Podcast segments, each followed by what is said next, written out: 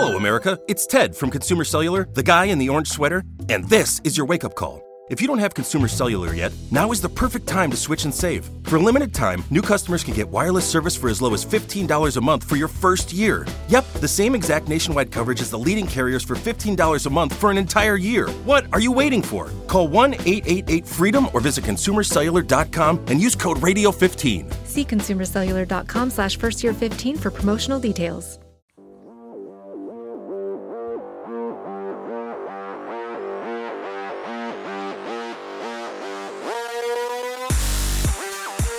It is. That beat has kicked in. That means it's time for DLC. And wherever you are, whenever you are, and however you happen to be listening, we're so glad you've chosen to tune into DLC. Hey, are you one of our geeks and sneaks out there using DLC to get you through a workout or a run? We're going to be with you for 90 minutes or more. Man, we're going to be right by your side talking video games because DLC is your downloadable commentary for the week. DLC delivered the way it's meant to be, completely free. And that's thanks to our sponsors this week, Simple and Casper. They made that possible, bringing the show to you. DLC is the show all about gaming in its many forms games played on desktops, laptops, and consoles, and also games that involve dice, luck, and cardboard. I am your host, Jeff Cannata, that's spelled with two N's and one T, and I'm joined, as always, by my friend slash co-host slash nemesis, the guy who conceived, photographed, and wrote the Time cover story on VR, Mr. Christian Spicer. Hello, Christian. I'm not that much of a nemesis. You cannot throw me under the bus that much. I have not read the full story, but uh, just doing that cover cover story alone, I think I would lose all. Of, I mean, just doing the picture, I would lose all uh, game cred I ever had.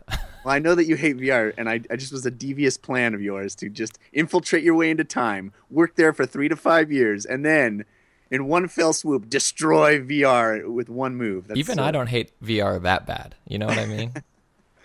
um, I think probably that's going to be the last we talk about that story because just it's just come on. I well, mean, the best thing that came out of it before we introduce our amazing guest, the best thing that came out of it are people have done mashups of that and the atrocious Tony Hawk 5 graphics where they Photoshop him and the new cell shaded Tony Hawk like both taking dumps or drowning in a river or Uh, well, this is a special episode. You are hearing this and uh, a little late. We recorded it uh, just a smidge early. So if some crazy video game news happened over the weekend, uh, you're not going to hear us talk about it because I'm off gallivanting with my wife on vacation uh, out of the country. So uh, we had to record this a little bit early. But the good news is that allowed us to get an awesome guest that we've been wanting to have back on the show for so long now. You know, DLC is always your downloadable Cannata and your downloadable Christian. But this week, oh man, I couldn't be more happy because DLC stands for Discovering Little Charmers. Because we have the guy who was always recommending small video games back in the uh, weekend confirmed days, an expert in independent games. It's Indie Jeff Mattas. Welcome Dude, back, Jeff. Dudes, I'm so happy to be here finally. I apologize for it taking so long, but it is really great to be uh, be on the show. I'm a big fan. Oh well, that's nice. We uh, we're fans of you, and and we've been wanting to have Jeff on for so long. I get tweets like so often of people like, "Why don't you get Jeff on the show? Why don't you get Jeff on the show?" He has uh, he has work responsibilities that prevent him from doing our normal time slot. But that's why this week is so awesome because uh, we had to record a little early. That allowed us to get Jeff on. So we're we're real grateful to have you, man. Yeah, a little extra Jeff today, right? I mean, yeah, you, know. can always you can always use a little more Jeff in your life. I, I, I that's right. Um, so this week was Gamescom. We got lots to talk about. I've been playing a bunch of games. You guys have been playing a bunch of games. So let's get right to it. This is going to be a really fun episode. I can already tell. Let's start with story of the week. Story of the week. It's the story of the week. Story of the week. It's the story of the week. Story of the week is the part of the show where we make our case for the most important stories that happened in the world of games this week.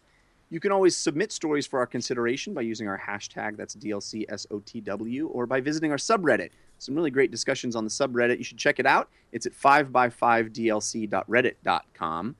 Oh man, so much news pouring out of Gamescom this week. Jeff, you are a guest, so you get first pick. What what's going to be your your story of the week?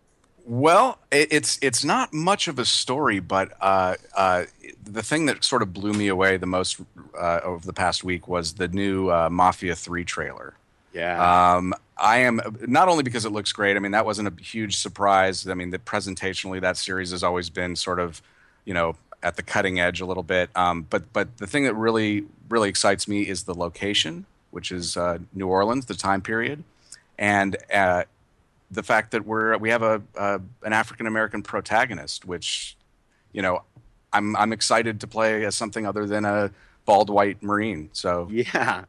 uh, yeah, and man, that trailer is so well done. I mean, it, we we don't get Yeah. any gameplay footage yet, um, but but my goodness, Sure. for setting mood and setting that time period and sort of introducing the protagonist and his his state of mind. Oh my gosh, it's very affecting. Yeah, very moving and uh, you know very intriguing. It's a it's a very interesting location, really cool time period that they've chosen, uh, and uh, yeah, I mean I can't wait to play it. It's a ways off, but but really excited about that. Yeah, I loved the Mafia games. Um, Mafia Two is really, really great game. Very different. You know, it was one of the. it- It's been several years since that game came out, and it was sort of in the wake of of a lot of games that were influenced by GTA. But I think Mafia Two really handled its open world in a very different way than any of those other games, and it's going to be interesting to see if Mafia Three sticks to their guns, so to speak, uh, of, of of how they handle open world, or if they are more influenced by what open world games have become with side quests and fetch quests and all these other things that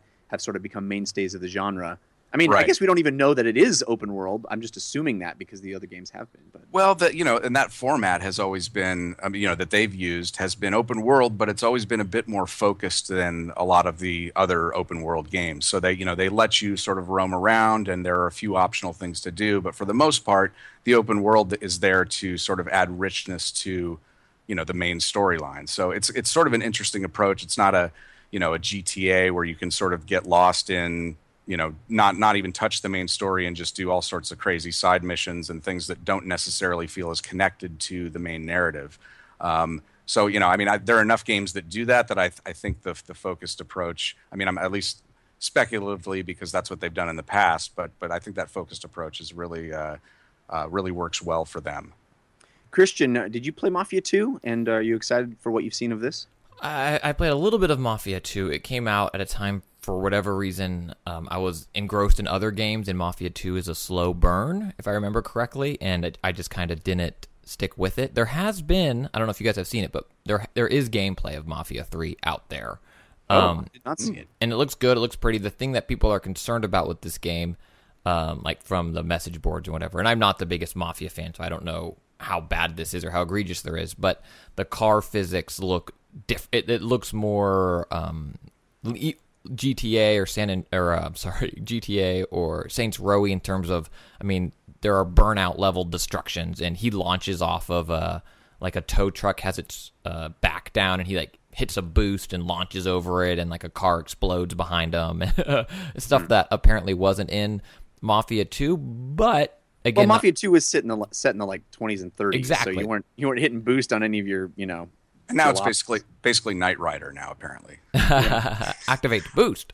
Um, I like muscle cars doing cool stuff. Maybe the explosions are a little too much and the physics are a little too floaty for fans, hardcore fans of the series. Um, but with that said, I, I like when franchises evolve and, and try something new because, you know, if it were just Mafia 2 but called Mafia 3, I think people would be like, oh, more of the same. So it's that double edged sword, um, Jeff, that we've talked about, you know, back on Weekend Confirmed. When you make a sequel, is it more of the same or do you try to push the genre and pull, you know, those core elements out? Like when we had, um, oh, mind blanking. Uh, it doesn't matter. Other developers on, and it's like, how do you make the sequel to your game something new and fresh versus just making it the exact same game again with a new level or new map packs? um, Well, I think that I think the thing that Jeff was bringing up um, as as a as a thing that really made him excited for this for this property, and and the way I saw the trailer as well, gave me hope that it really was going to be a more serious sort of adult take on storytelling and hearing boosts and leaping over uh, backs of you know tow trucks doesn't exactly Yeah. a lot of confidence. Well, I mean, I mean, and, and it's such a far cry from how they began the series because I don't know if you guys remember the first Mafia game. They had, you know, it was more open world. They utilized more of the driving around stuff, but they actually, you know, initially had settings where, you know, cops would come after you if you ran stoplights and stuff like that. It was really almost too much. Um, too, you know, less gamey, but but but also less fun, I guess. And so this seems like a sort of you know quantum swing in the other direction. Uh, I'm not sure how I feel about that yet. I guess I guess I need to to check it out a little bit more to No, tell us Yeah, how you feel a- right now. Don't watch don't watch the gameplay, make a decision and stick to it, Jeff. Well, this I've- is a you know this is a 2016 game, so we got we got lots of time yet, but it, it's gonna be interesting to see when we know more. yeah. Um, Christian, how about you? What's your story of the week? Well, one Gamescom looks like you know it's it's delivered on the Microsoft front for sure. There's a lot of good news coming out of there. So you know, just to say that Xbox had a good Gamescom conference, I don't I don't know if And that's Sony didn't go, so I mean we're not we're not you know playing favorites here. Eh, They they didn't show up, so it's hard to win when you're not when you forfeit. when you don't even care. No, I'm Yeah. just kidding. yeah. Um, but for me, I think the biggest news is the new World of Warcraft expansion. It's Legion. Yeah. And, and I think what goes hand in hand with this, what was it, two days before this was announced? It was announced that their subscriber base is the lowest since 2009, 2010. I think it's at like 5 point something million. So I which is an order of magnitude greater than any Right. other game in that genre. it's still the most success. Like a bad day for them, uh, every other game would be like, "Dear Lord, if you do one thing for me today." yeah, Um, but this thing seems, I guess, like always, most of their expansions have been pretty incredible, and and this seems like another one that uh, that hits it out of the park. It has a, a new continent, the Broken Isles, which you know is going to be all new art assets or significantly new art assets, uh, raising the level cap to be expected, reworked player versus player honor system. Uh, so as they Which unlock, crazy. unlock special talents. Yeah, designed solely for player versus player. It's like, you know, I I'm a a WoW um, enthusiast, but not a player. But I feel like every time they drop an expansion, it really, really, really, really rallies the core base. So Cannata, did this did this do it for you again? Are you re-upping that Oh, sub? yes. yes, yeah, baby. My my my uh, my itchy finger is itchy. It's um, yeah. They, it, they really. I think this this looks like a very exciting update for me. A very exciting expansion. Uh, as you said, the PvP honor system is really interesting because they're going to have PvP specific talent trees. That means that they no longer have to balance the game for PvP and PvE at the same time, which has I think been a, a very difficult thing for them to do and also has bootstrapped them in a lot of ways about how they can what talents they can introduce and what weapons they can introduce and, and how they can let the character classes play against each other because oh well we got to worry about who's you know in uh, going up the leaderboards. I think that's very smart. Also dude the artifact weapon system that they talked about has me geeking out like crazy so there's these like lore specific best in class artifact weapons one for every specialization in the game. So there's usually three specializations per class. That means 36, I think it was 36 total weapons in the game. Each of them has its own storyline. Each of them is is famous in the lore. There's like Frostmourne and Doomhammer and Ashbringer. These these weapons that are big in the the Warcraft lore already. And then there's like quest specific stuff to do to get that weapon for your specialization of your class. So, for example, Frostmourne, famously in Wrath of Lich King, shattered at the end of Lich King, and uh, so you go and you get the pieces and you reforge it, and and so each of these weapons is going to have its own storyline associated with it, and then you can customize its look with certain cool things, and like the looks are wildly different from each other, and you can. There's this cool overlay that looks like something out of um, Crysis, you know, in Crysis when you like push pause and you hold your weapon up and it shows like all the bits and pieces that make up your specific weapon. They have that overlaid on these cool, uh, these cool, unique artifact weapons, and you can literally level up your weapon and, and add talents to it. Oh my god, you guys! I'm so excited. I'm so excited. I, I Uh, think. those- Oh, sorry. Go ahead, Mattas. Oh no, I was just going to say I'm I'm not much of a WoW player, mainly not because I I didn't enjoy my time with it, but because of the the, the time commitment that it takes to to enjoy all that awesome content. But that is that is really that is a really neat idea. In fact, you know, for you know finding lost weapons and and reforging. I mean, you could make an entire you know standalone game just based on that concept. That's a really really cool cool idea. I think. Yeah. Plus, there's a there's an entirely new class, the Demon Hunter, which is sort of based on Illidan. Um, it's it's amazing to me that they announced an, an, expansion with a new hero class that starts at a high level. It's sort of like the um, the um, Death Knight was back back in the day. Um, but they announced a new hero class, and it's like the least exciting bullet point of the new expansion for me. I, that's saying a lot. That's saying that they're putting in some really cool stuff. I, I'm I'm over the moon, and I'm surprised it's your story of the week, Christian, because it was I was tempted to have it be mine. Well, it's another example of I feel like reworking in a way that doesn't offend the hardcore and gets people that haven't played in four years interested again. And I mean, the, the, the people working on this game are so smart, and they must never see their families. uh, I mean, it, it, needs to be sung its proper praises, and that, I think it's a it's a big it's a big story. Also, there wasn't really any VR news, so I picked this. So now you'll probably pick something uh, Heroes related. Well, I mean, Blizzard did have a very big presence at Gamescom, which is surprising to me. But yeah, and they did announce a lot of Heroes of the Storm stuff. Four new characters they announced, including the medic. Oh my god! With the it has a medevac thing where you hop into the like you all your teammates can jump into a drop ship and go anywhere else on the map instantly. It's like completely changes the game in so many ways. Uh, and there's a, a, new character, Rexxar who has a pet bear. It's the first class or first character in the game, first hero in the game that has a pet, like a full time pet, uh, all the time wandering around. And he shoots out little bear cubs. Ugh, guys, come on. So plus a new map. Can I shift out of that and into it? This is a serious question. I know you haven't picked an official story. Sorry, I'm jumping around. Uh, Cannata. Of the Microsoft stuff, though, these are they showed Crackdown 3 gameplay. They yeah. showed Quantum Break gameplay. And um, uh, Mirror's Edge gameplay was shown. Those, I feel like, are squeal, squeal, and squeal games for Mr. Jeff Cannata. Yeah. How, how do you react? Are, are, you still squealing, or are you? Has one risen to the top? Well, I think if, if I had to pick my story of the week, having you having already picked Legion, I, I think that I would have to say uh, Crackdown Three gameplay footage. Oh, okay. Because I'm such a huge Crackdown One fan, and have been clamoring for a new Crackdown. And the fact that it, what they showed looks like they really understand what made the first Crackdown special and how they moved away from it with Crackdown 2. And it seems like they're really refocusing on on making that core gameplay loop fun and having it be a, a, real playground and the destructibility of the environments. I mean, my two favorite open world games of all time, I think, I mean, unless you count Skyrim and stuff like that, but like, you know, sort of third person open world games, I think I might have to go Crackdown and Red Dead. Um, uh, what is it? Uh, Red Dead um, Redemption?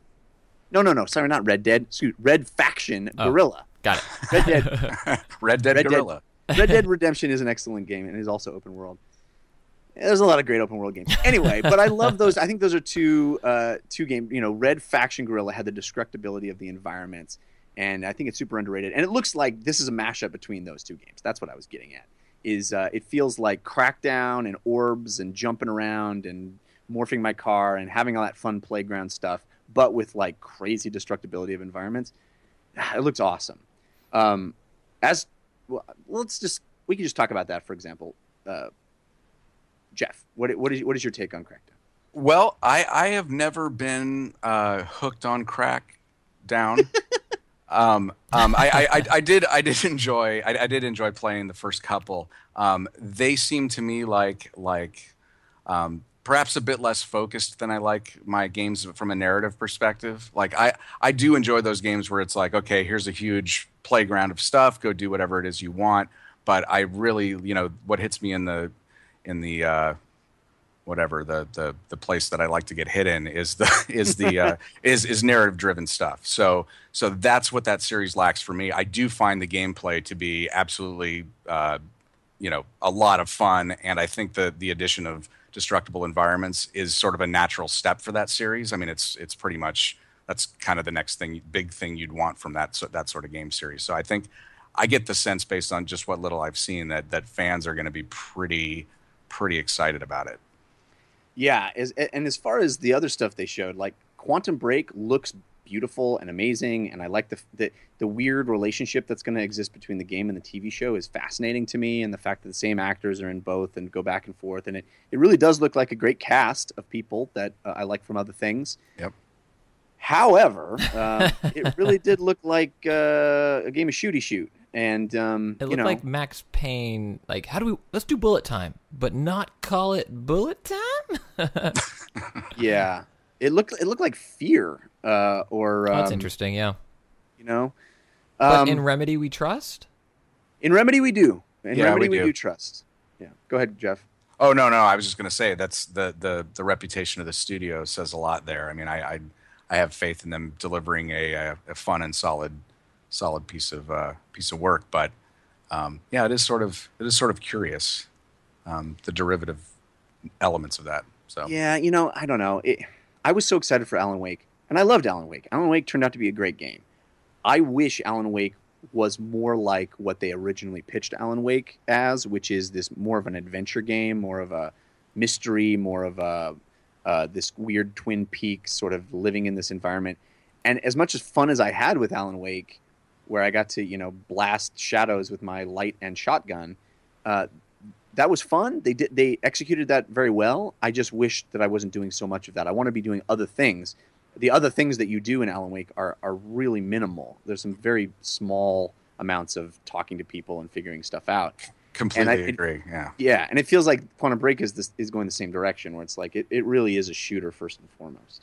Well, I wonder how much of that is focus testing or, you know, executive level notes or Remedy, you know, being great and also often having awesome stories and great characters and a really cool gimmick here or there, but ultimately them not being able to create that fun gameplay loop. You know, you hear often that you want a fun gameplay mechanic and then you repeat that as much as possible and build your game around that. And I wonder if they've just run into roadblocks with things like, hey, this is cool, but how do we make this fun for forever? Where even a game like LA Noire, where it's just talking to people, I personally feel like that game ran out of steam in that mechanic uh, after the Black Dahlia story. I don't know if it was Yeah, story but fell apart or That was like a that was like a natural ending for that game. If that game Yeah. had ended like that, I bet everybody would have given it much higher marks well, but than right, it got. but Just outstayed its welcome, really. Well, I'm wondering though if if to what extent, and there are great games that aren't shooty shooty, um, but sometimes developers struggle to find that fun thing and make it fun for what they think needs to be a 20 hour game versus, you know, I think Black Dahlia would have been seven, something like that. Uh, I- again, this is all just talking out of my bum. I don't I don't know, but uh, Well, well, I mean, I I think that's a pro- with LA Noire. That's a problem that they probably could have solved by just changing the order in which those storylines happen. Because the, the the reason the Black Dahlia thing feels like the end game is because it's the sort of the most compelling.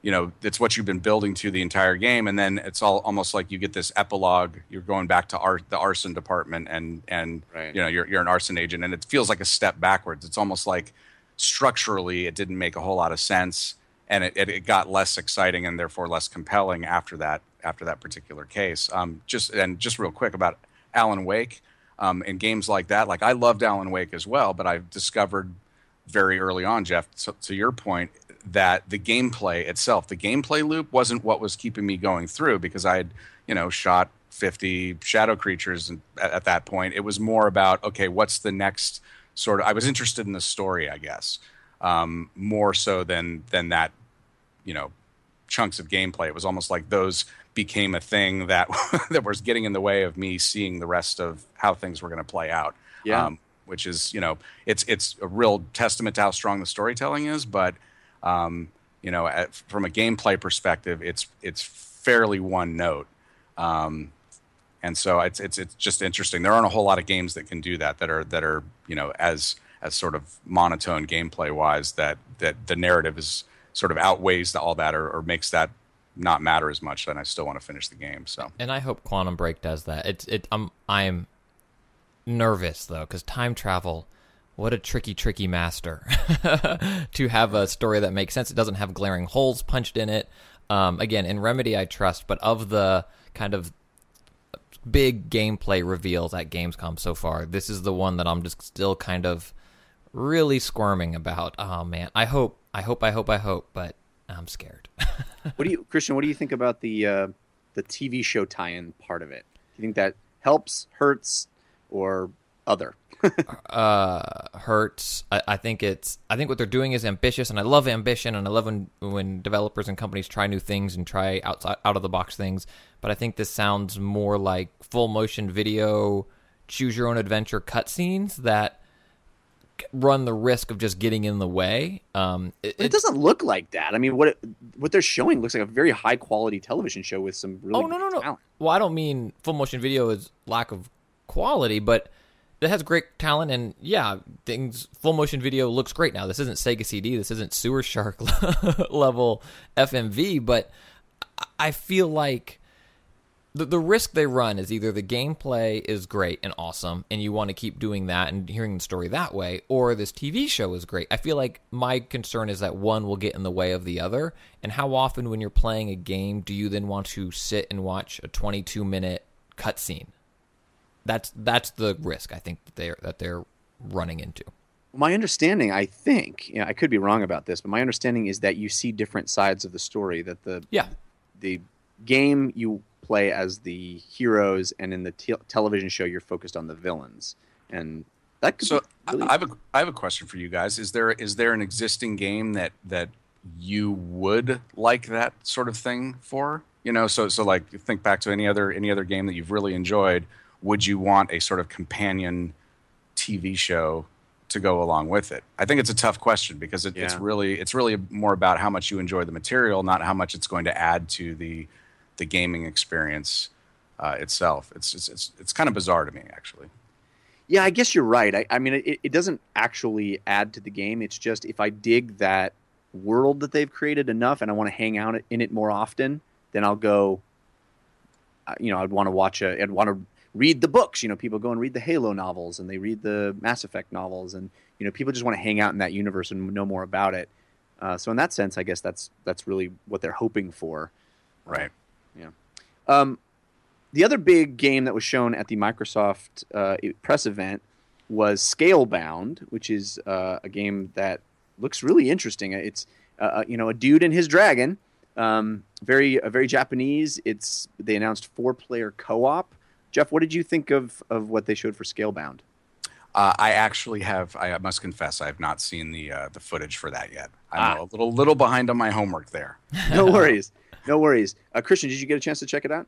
Yeah, I, I mean, broad paint strokes here. I, I feel like this is everyone trying to crack the Monster Hunter nut in a way that's like this game's huge, but a little off. How, how can we? Let's make an accessible. Dra- mm, monst- uh, dragons are cool. Ah, and, and that's what this game's. A lot of great things. I love climbing big beasts. I love riding big beasts, killing big beasts with friends. It looks great. It's kind of got a it looks like a simplified. Oh God, I hate to say that. Um, a Devil May Cry, which isn't simple. You know what I'm trying to say though, Cannata? It's like the combat isn't shield, parry, wait. It's jump up and strike, strike, strike, strike, strike, explosion. Which, if done right, is great. But it's like, ooh, you're making a. They're they're making a new cocktail no one's ever drank before, and it's like, um, can we do vodka? And mm, what's another drink people like? Uh, Sprite Zero, and like maybe it's great. Yeah, I don't know. I, I'm I'm hopeful. I'd love to get my hands on this and see see how fun it is. Um, but I, you, you talk about beasts. I'm worried about beats because it looked like beasts with beats headsets on. Uh, it's just- it just felt so pandery and strange. But uh, you know, I I I think this it, there's definitely some very cool stuff that that uh, it looked like it had, like taking down a giant beast with another giant beast while you're, you know, the part where he like throws his hands back and gets that crazy rock uh, shield thing around his body. Super cool.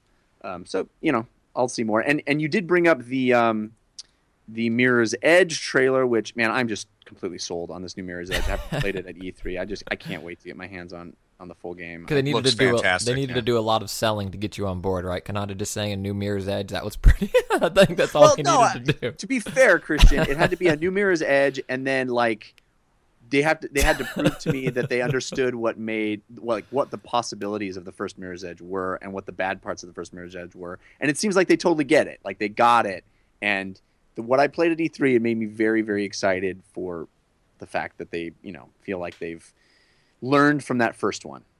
The You're- no guns, the no guns thing is is probably that, that biggest lesson. Uh, Yeah. From the first, I mean, that just makes all. I'm I'm super excited that that Gamescom trailer was awesome, uh, or footage rather. It's it's really really good If looking. only America could adopt the same policy. You guys, um, are you are you okay with the the melee? Con- did it does it pan out to third person, or is that just a trailer thing, or is that a real like it was like wham Yeah, bam, thank you ma'am, and or then backflip kick or whatever. yeah, It when I played it at E3, it did that. I mean, you do a couple of takedowns, it'll like, you know, like, um, you know, like in The Witcher when he does Mhm. finishing moves, it'll cinematically go to a cool angle. A lot of games do that. That's this kind of the same thing. Is that it just takes the control away from you for a moment and shows you how badass she is. yeah. Well, and keep and keeps you from barfing too. I mean, I'm sure if you're doing back backflips in first person all the time, it, it'll, it'll it would get a little much. That's a great point. Yes. yeah. um, another, you know, we switched out of uh, Microsoft because we wanted to talk about Mirror's Edge, but uh, and we'll talk about Star Wars. Don't worry. But I, I would be remiss if I didn't bring up some of the other things that Microsoft announced. One of which uh, I'm actually really excited about is the um, the chat pad for the controller. I used the heck out of my chat pad on my Xbox 360. It's so makes everything so much easier. Inputting things, putting your name in, paying bills and stuff on it, uh, which you know happens more frequently than you would like. Uh, so I'm excited about that. I, are you guys going to get a chat pad? no. I don't think so. All right. I guess I'm I- the only one excited about that. well, you you almost I mean your excitement almost sold me on one. I was I was actually I always sort of debated getting one, and then I was like, well, you know, yeah, I I don't really like uh, the, the the closest thing I could think advantage that I could think of was was oh I got a game code to, to unlock something, Yeah. and, and and I mean that's that's really convenient. Super Um, convenient. It's a use- pain in the butt to do that. And I never Smart respond to people when people send me messages on Xbox Live. I never respond to them because I know it's going to take me an hour and a half to input input the message. But with the gamepad, Download Smart Glass on your phone. It's free. It's an app, and you can sync it to your console and do all of that. Same with the PlayStation one for PS4. you make a equipped with emoji or no? I Probably. I don't know. I haven't. I haven't dove into the emoji uh, Xbox chat. God, dude, I forgot about Smart Glass. You're right. This is a useless thing. Don't buy it. So I just saved Uh, you sixty dollars. So now you can. What What can I make you buy? I can make you buy. I'm just gonna buy more skins for my Heroes of the Storm characters. Oh, you're welcome. Uh, then. What about Halo Wars 2, guys? Did anybody want this? Is it like real time strategy games? They're still here? Uh, I don't know. Halo Wars 2, anybody excited for that? Well, I, I tweeted out, I think it was, if you would have told 10 year old me that Sega was going to make a Halo game for a Microsoft console, the first thing 10 year old me would have said is one, how did you time travel and get back here? Two, what's Halo? Three, what? Like this is crazy. This is this is video games are crazy now, right? This is and if anyone's going to make it, this is the studio you want making it, right? Not not that the Halo Wars one was bad, but it's like here's a new studio uh, ensemble, and it was like they're making a game. This is here's a studio that makes awesome in the past strategy games, and now they're putting Halo skin on it. That sounds fun, right? Yeah.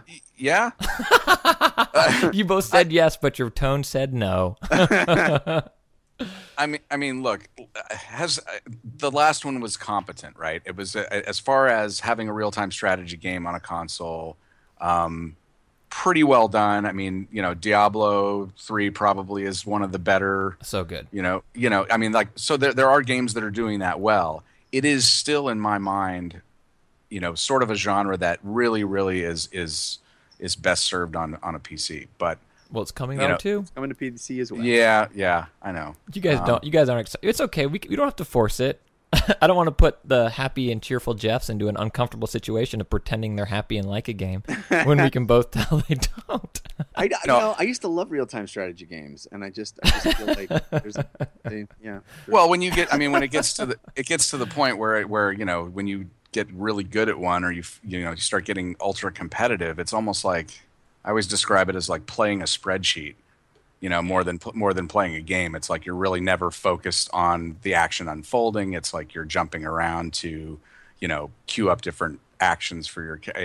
It it it sort of reaches a point of diminishing returns with that genre specifically. I'm not just talking about Halo Halo Wars, but it's it's it gets to a point where it feels more like work than than fun for me, and that's I know that's just me, but but uh, No, yeah, I think. What do you're you right. do? What do you do for work, Mattas? Do you is this what you do for work?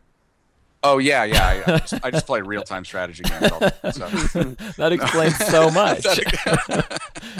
yeah, actually, So- I'm a developer on Halo Wars 2, and just playing the game Yeah. just feels like work, man.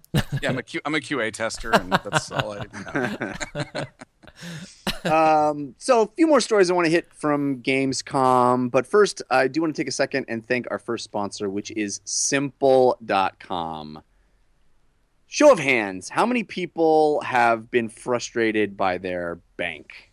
Oh, everyone? Yeah, everyone. I don't know, I literally do not know anyone that hasn't been frustrated at some point by their bank. Most of the time, it's because fees show up and you didn't know why. You don't know. You have to get on the phone. It's annoying. Why did I get this stupid fee on my bill? Ugh. Simple.com fixes that and a whole lot more. Simple.com is online banking, and they first of all have no fees. What what's that you say? No fees? Yeah, no fees. No overdraft fees, no monthly account maintenance fees, no ATM fees, no minimum balance requirements, no fees. They have no fees, dude. It's simple.com.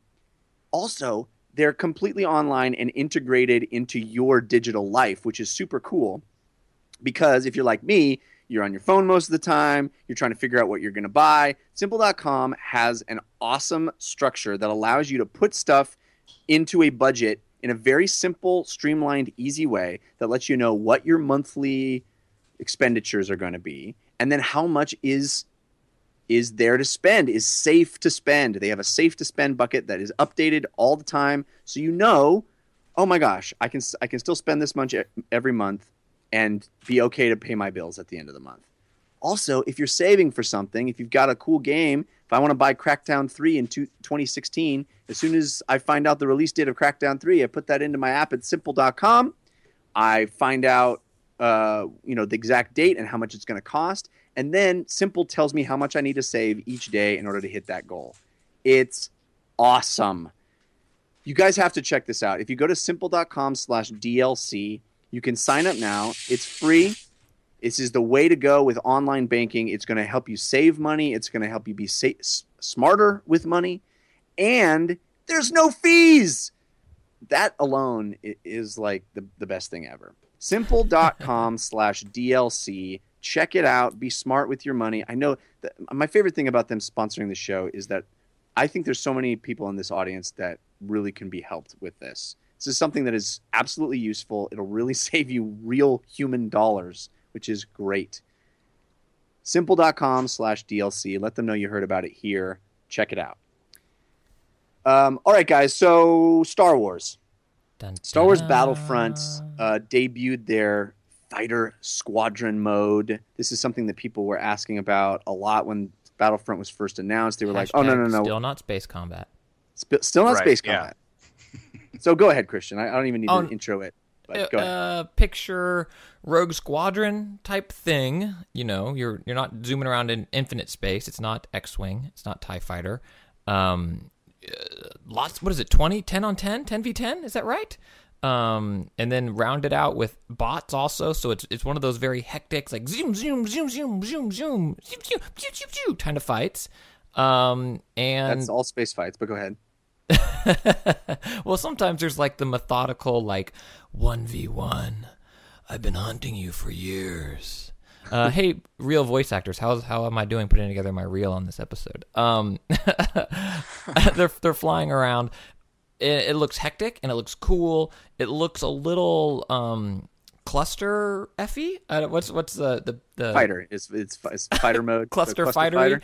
It, Yeah. it looks little less strategy and a little zoom around, and I'm going to get shot and explode real quick. It looks beautiful. It sounds beautiful. I, I don't think that this is going to um, be the mode of the game that people play for the hours and hours and hours and hours and hours. Um, Mattas, did you did you watch this? Do you have? Yeah, I did, and I, I, I have. I mean, I'm maybe a little ignorant about it, but there, it doesn't seem to me like there's any real objective other than blowing the other guy up, right, or the other team up.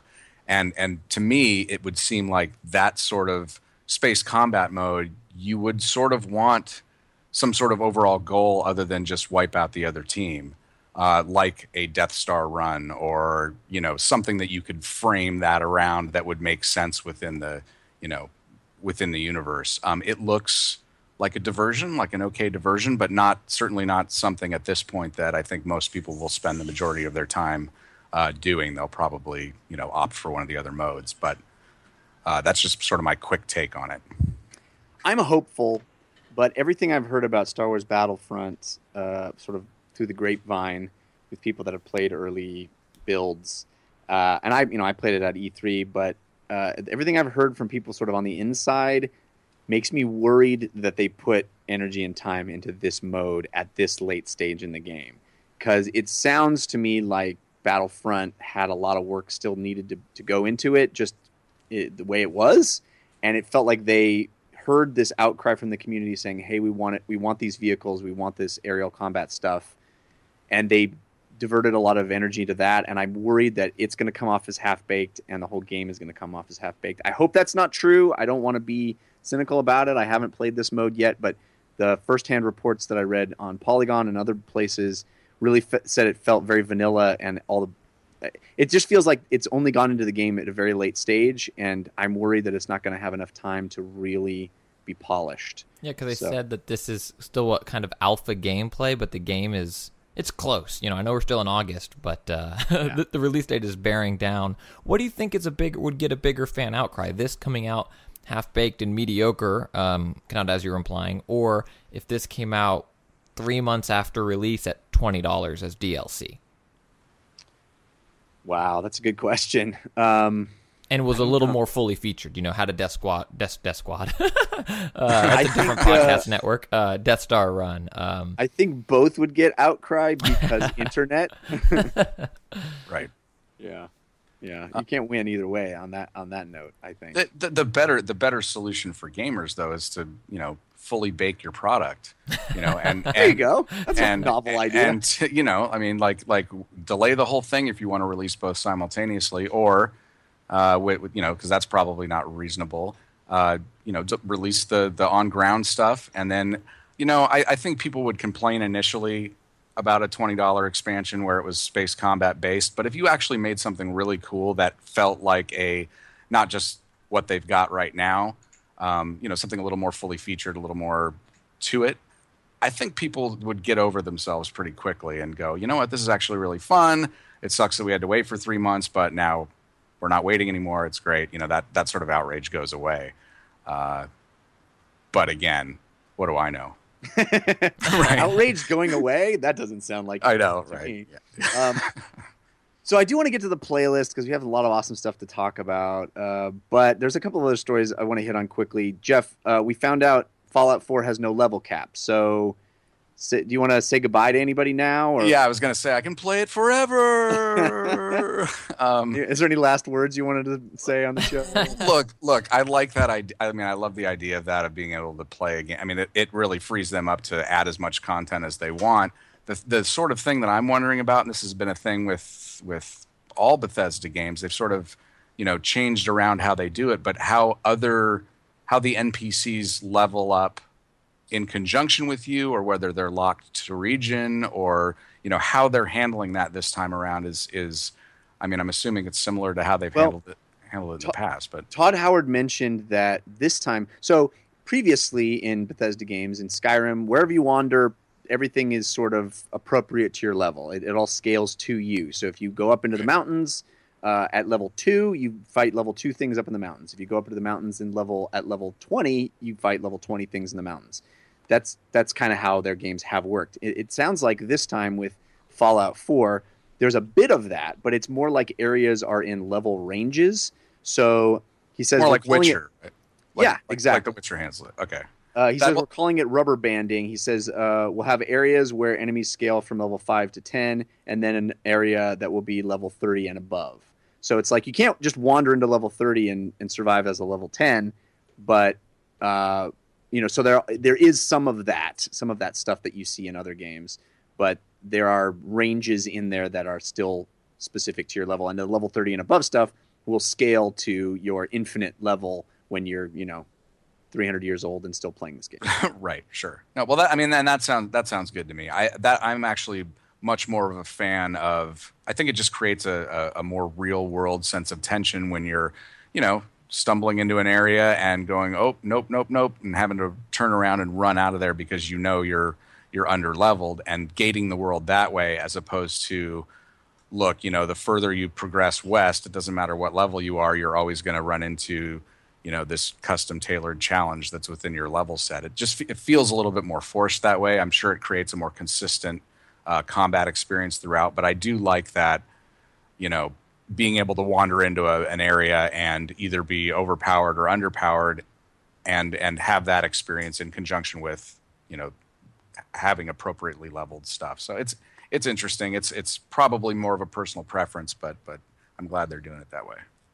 Uh, Christian, you wanted to talk about this crazy 24 player Dota match that they showed at the International. Uh, did you watch this? I did. If you didn't think It's- Dota it's made sense before, it definitely doesn't make sense now. I kind of love that they did it, though. It's like, why not? Yeah, the international also was 20, 10v10, but they said that the news coming out was that it's going to be up to 12, 12v12 Dota.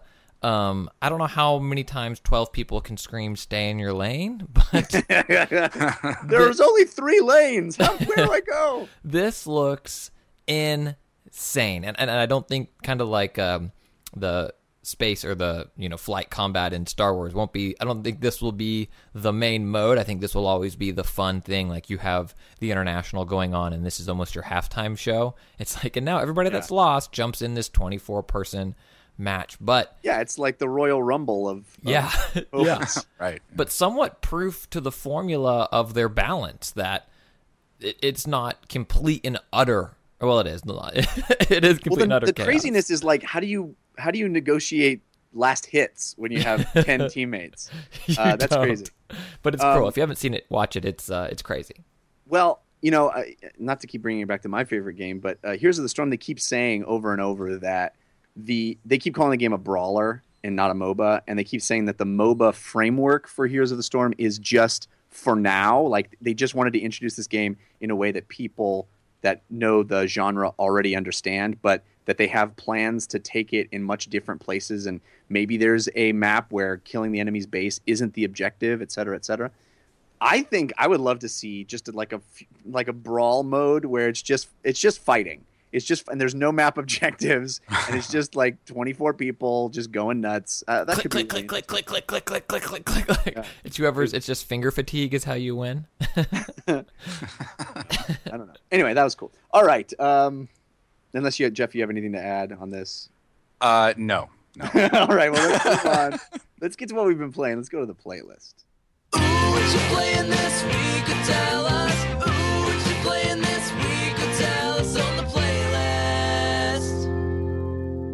Mr. Mattas, what is on your playlist? Uh, Well, I, I've got a few things on my playlist. Uh, it, it uh, so I just finished the main storyline for Arkham Knight. I know a little late to the party, but when you're working the long weeks, it's uh, it takes a little longer to get through stuff. not as uh, late as I am. I I abandoned that game. Oh, you did? Are you? Oh, are you? Did you get uh, Batmobile fatigue? Is that your? Uh, Uh, I, yeah, I just, I just, I've talked about it a million times on the show already, but I, I just Oh. like, I, I, for some reason, I don't want to play that. I, Well, and next week we'll be doing a little spoilery talk on it, but uh, Yeah. So you can people can look forward to that. But Matt, is thumbs up or thumbs down? dude I- i actually really really liked it um, and maybe that's because i wasn't plowing through it at in six hour chunks at a time um, but like the batmobile stuff yeah it's completely different you know gameplay wise but but i liked the blend the thing the thing that really that really stuck with me though was was i mean hamill's performance as the joker and the way that they handle that whole thing uh, his re- reemergence is really I, I it was really compelling to me Yeah. and and and maybe that's because i'm not you know like i'm familiar with a lot of the batman lore but i'm not i don't have an encyclopedic knowledge of it so um you know i'm not sure how how much it deviates from comic canon and how much it you know but i but uh, overall i really really liked how they did that that uh sort of you know it's a it's a very strange dynamic duo i guess uh, um, and so so I was a big fan of that. I thought that was really creative. I think presentationally they did a lot of really interesting things that were sort of, you know, amped up from the previous experience. There there is a there are some gameplay loops in there that aren't quite as fun as I think they should be, but but you know mostly that's optional stuff. Um, I, I've I've been a huge fan of the series though from from day one. So you know even the weaker elements or the weaker weaker installments of the series uh, don't tend to get to me as much because you know the combat system is still one of the most sublime layered you know combat systems of that of that type. I so think. one man's opinion only can pick one game: Witcher Three or Arkham Knight. Witcher three. Yeah, yeah. dude. No, no, no, no question, no, no doubt. I mean, that's probably, you know, to call it my favorite RPG ever of all time is is maybe not as much of an uh, an overstatement as as one might think or one might suspect. I mean, I played a lot of RP, RPGs, but I just I think in terms of you know world building and and you know the the structure of the game and how they like you know we were talking about gating things with high leveled creatures as opposed to you know artificially leveling things up or, or blocking things off with walls.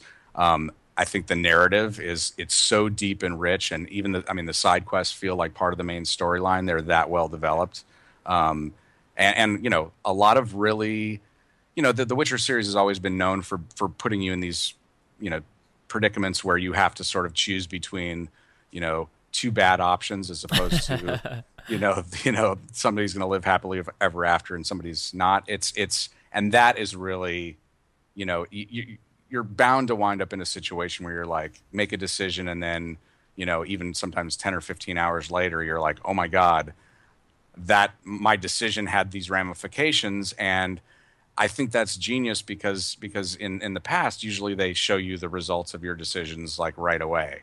Uh, you know, most RPGs do that. You you find out some sort of impact of what you've done, and in this case, it's like you know you get 15 hours past the decision point. If you want to change your mind and go back and see how the other thing plays out, you you've got a long road ahead of you, uh, and it sort of discourages that sort of like I want to get the best option. It makes the world world feel more real uh, and more alive. Um, you know, the characters are interesting. I think the you know some of the some of the uh, you know gratuitous sexual elements are you know they're gratuitous, but they're not like super duper uh, inappropriate for the world. For you know? a guy who feels nothing, he sure does feel a lot of things. You know.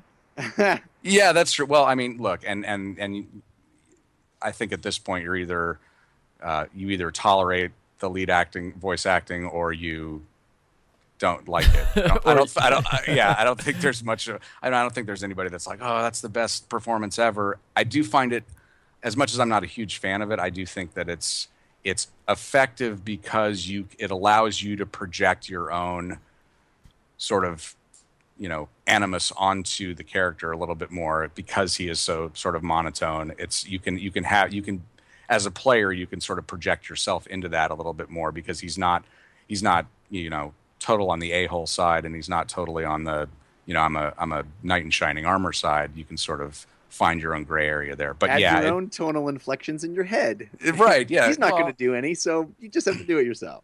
i think i better drink that potion but Um, yeah no he's yeah I want to add a few things because I think you've made some excellent points. Uh, as far as the like the gr- gr- gratuitous sex stuff, yes, it's there. It's always been a part of the series. I like how they use that in some cases, like for example, uh, you know, having a relationship with a woman and then finding out that she's been lying to you or that she needs you, you need to deal with the ramifications of her actions in a certain way. Yep. And so you actually as a player I, I felt a connection to her because I just watched my character have sex with her and and now I have to decide if she's a bad person, like that kind of stuff. And also what you're talking about as far as, you know, I play most role playing games, I guess you could say in a boring Dudley Do Right way, where I'm just trying to be the best guy I can to everybody in the world. Like I want to be a hero. I want to Yeah. be the most heroic guy. And almost always in The Witcher, you get to a point where it's just like uh, I have to make a decision that's just going to be terrible for somebody. right right And there's Who- no way to just be. There's so many games are just like you can be good or you can be evil, and it's like no. In life, it's a series of Every, everybody's screwed up in real. Yeah. I mean, you know, there there is. Yeah, you're right. There are very few, you know, good and evil binary decisions in in real life. You know. Yeah. Um, no, that's that's fantastic. Are you playing the the latest patch with all the improvements? I love how how much that they are continuing to work on The Witcher. It, I just am so glad. Yeah, and that's CD Projekt Red. I mean, they've always been real big on you know post-launch support and content and that sort of stuff. Uh, improvements. I mean, they were from day one. They were they were really trying to make a lot of improvements. I mean, I think the biggest sort of kerfuffle that came up at the beginning was, oh, hey, you know, the frame rates on consoles are inconsistent and they're you know frame drops and stuff like that. I I personally never had any you know had had an experience where I was actually feeling like it was affecting my my enjoyment of the game. But I mean, of course, things have smoothed out considerably now. Um, it's it's still one of the richest, most interesting worlds to sort of walk around in. I mean, it even Sure. feel you know it feels even more craft handcrafted than than the the Bethesda stuff, which is great. You, you know, they but it- always reward exploration. If you take a take a moment to look in that little nook and cranny because you notice the nook and cranny, they reward you. There's something interesting there. Yeah, true, true. I also love the fact that they they, you know, not only are, you know are are areas gated by higher level creatures and stuff, but they don't ever like all your experience you get by completing actual objectives. It's not like you just go out on a farming like I'm going to go kill a bunch of stuff. I mean, you can certainly do that, but it's not going to, you know, make you more powerful necessarily. You might get some components and things like that. That Right. to- you know, but it's it's not a driving force like, oh, maybe I should just go out and farm enemies for a while. It's uh, which I love because that's that's one of the most immersion breaking things about, uh, you know, current RPGs in general for me is that when it when it gets to the point where you're like, okay, you got to go do some you know menial tasks or, or do a bunch of combat to get to the next you know to become more powerful this is this is very much more like you're furthering the story you get some experience you know and that's that's really neat I I totally agree. I think that's an awesome point to make. And I think it, it points to the fact that there is most games don't do that because there isn't enough story and stuff to do to Right. keep leveling up your character. You have to, you know, break all that up with combat. And there is so much to do in The Witcher 3 that they can do it that way. yeah it's it's really well done Uh, Mattas, you've also been spending some time on the cover of Time magazine. Do I understand that correctly? Now you have your own game. Jeff is a voice actor in a uh, in a virtual reality game. yes yes so uh yeah narcosis where uh things are going really really well it's it's uh it's really exciting um i i just rec- most recently got to play the the latest build of the demo jeff you played um on the crescent bay uh and it's it's the improvements that they're making just just in the demo are are noticeable. It becomes sort of more tense. Every time i play it it's like i know what's gonna you know this demo i know what's gonna happen i know where i need to go. But you know the the sea, undersea creatures are getting more realistic looking and and the physics is starting to come into play. And it really it's adding a lot of a, a lot of really really sort of visceral uh, uh you know feeling to the experience which is Ju- great Just to remind people, Narcosis is the game we're talking about. It's Yes. a survival horror game that takes place underwater. You're in this uh, undersea, uh, what do they call it? Um, a suit of some kind of. yeah it's like an industrial diving suit Yeah. diving yeah Yeah, and it is it is terrifying and crazy, and especially when you're in the the goggles playing it. First of all, an incredible VR experience, but also like just having the goggles on your face Mm-hmm. feels like Right. you're in this mask that you are actually in in the game underwater. So it just everything adds up to a very Yeah, that- experience. that tactile element is really sort of hard to overstate. Um, Yeah. yeah. yeah, I agree. You do feel like you're in kind of a suit, and we, you know, I've, I've watched some people with, you know, play the game or play the demo with, you know, they they sort of tell us beforehand, hey, look, we're I'm a little, I'm trying to confront my fear of water or being claustrophobic or whatever, and and most of the time they they'll get partway in and and, and and take the headset off and go, okay, that was enough, thank you.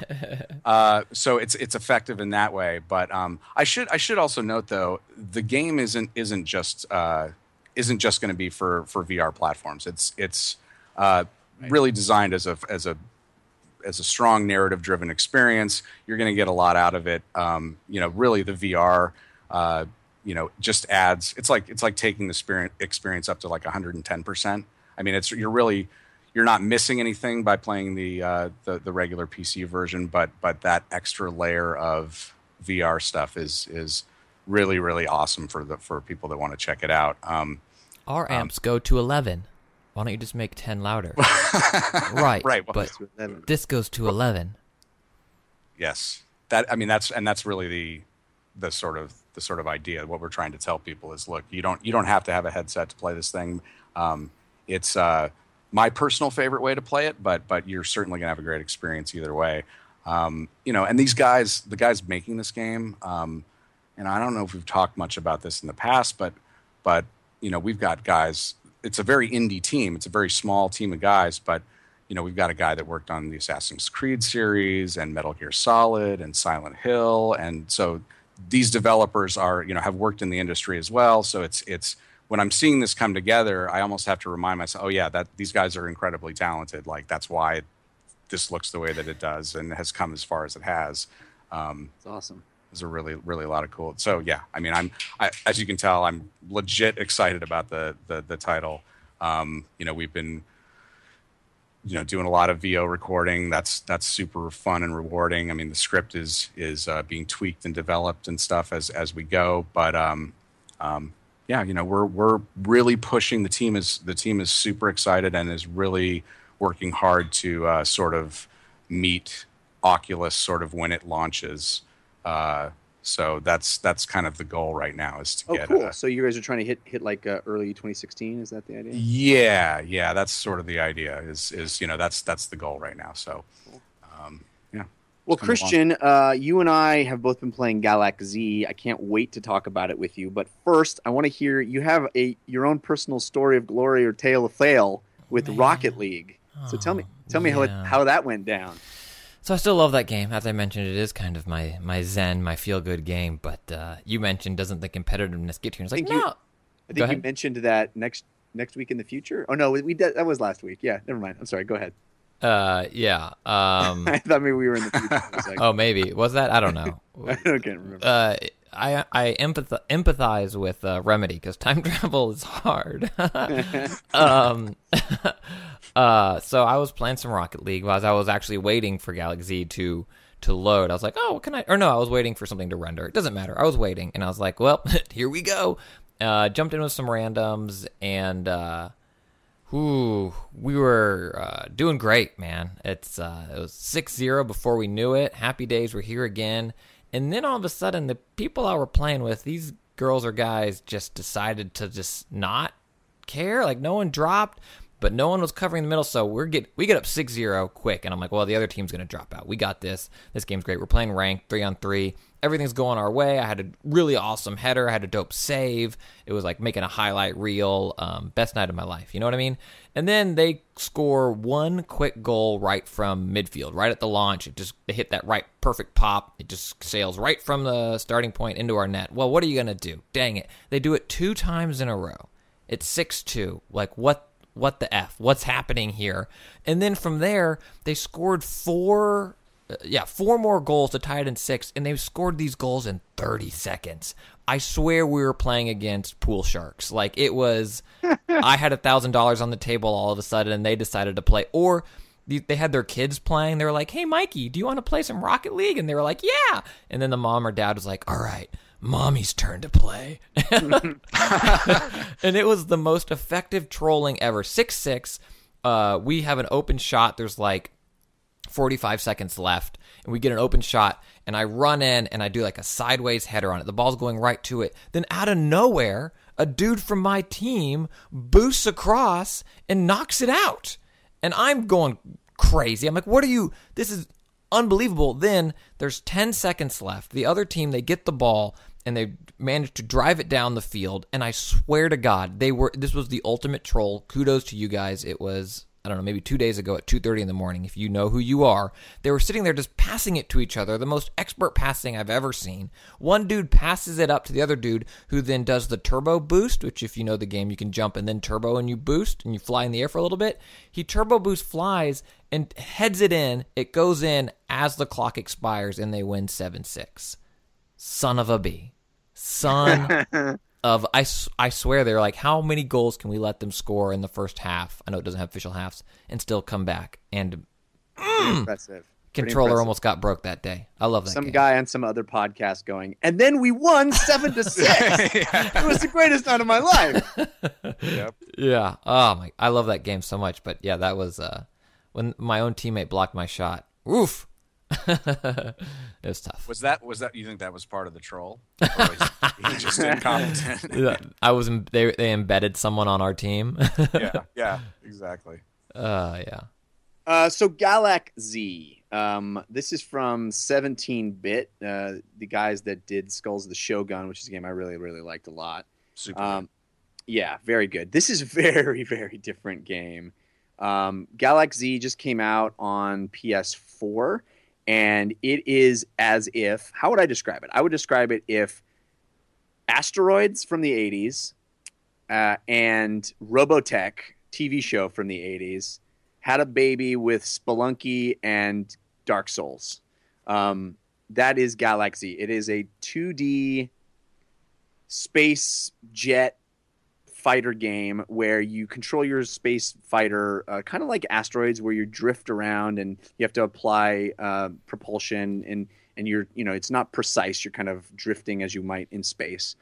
Um, and you're exploring the, the the game is is divvied up into these episodes like episodes of an old Robotech series and it has that anime inspired look to it and it's it's got that kind of spirit of the 80s also and uh, you're doing these these episodes where you have to go and explore planets and the and the solar system to collect certain things or save people or whatever. Each each episode has a different goal, but you can only save your game after you've completed five episodes in a row without dying, and the episodes are not short, and you your upgrades as you collect them through the game are very helpful. You get cool new laser types, you get cool new uh, propulsion systems and shields and stuff, and you can buy them using the in-game currency of of uh, salvage, and you can collect them by finding chests in the world and stuff. Very very much like a, a roguelike uh, of different genre, but it's really interesting how they managed to create a roguelike in space with a jet.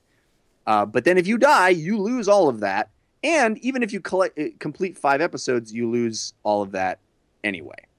So that's the backdrop of Galak-Z. Christian, tell me if if you have been enjoying it.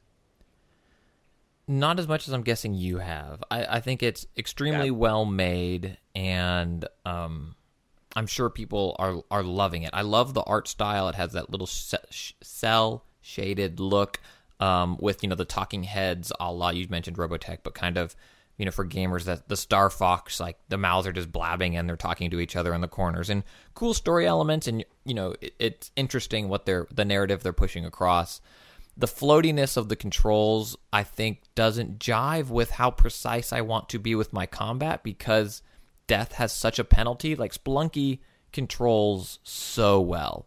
And so for me, combining this, I don't know, roguelike gets tossed around in so inaccurate ways, but what is in common vernacular described as a roguelike approach to this game, I found myself getting frustrated more than enjoying it, and not frustrated because I didn't have the skill. I felt like I was fighting with the controls of the game and not fighting against the enemies. And um, I think that's that is. I totally sympathize with the frustration. If when you get to the third or fourth episode in a season and you die, it is soul crushing. It is so hard. It's And this- dark soul crushing. Yes, it is dark soul crushing, and it is. This game is brutal, brutal.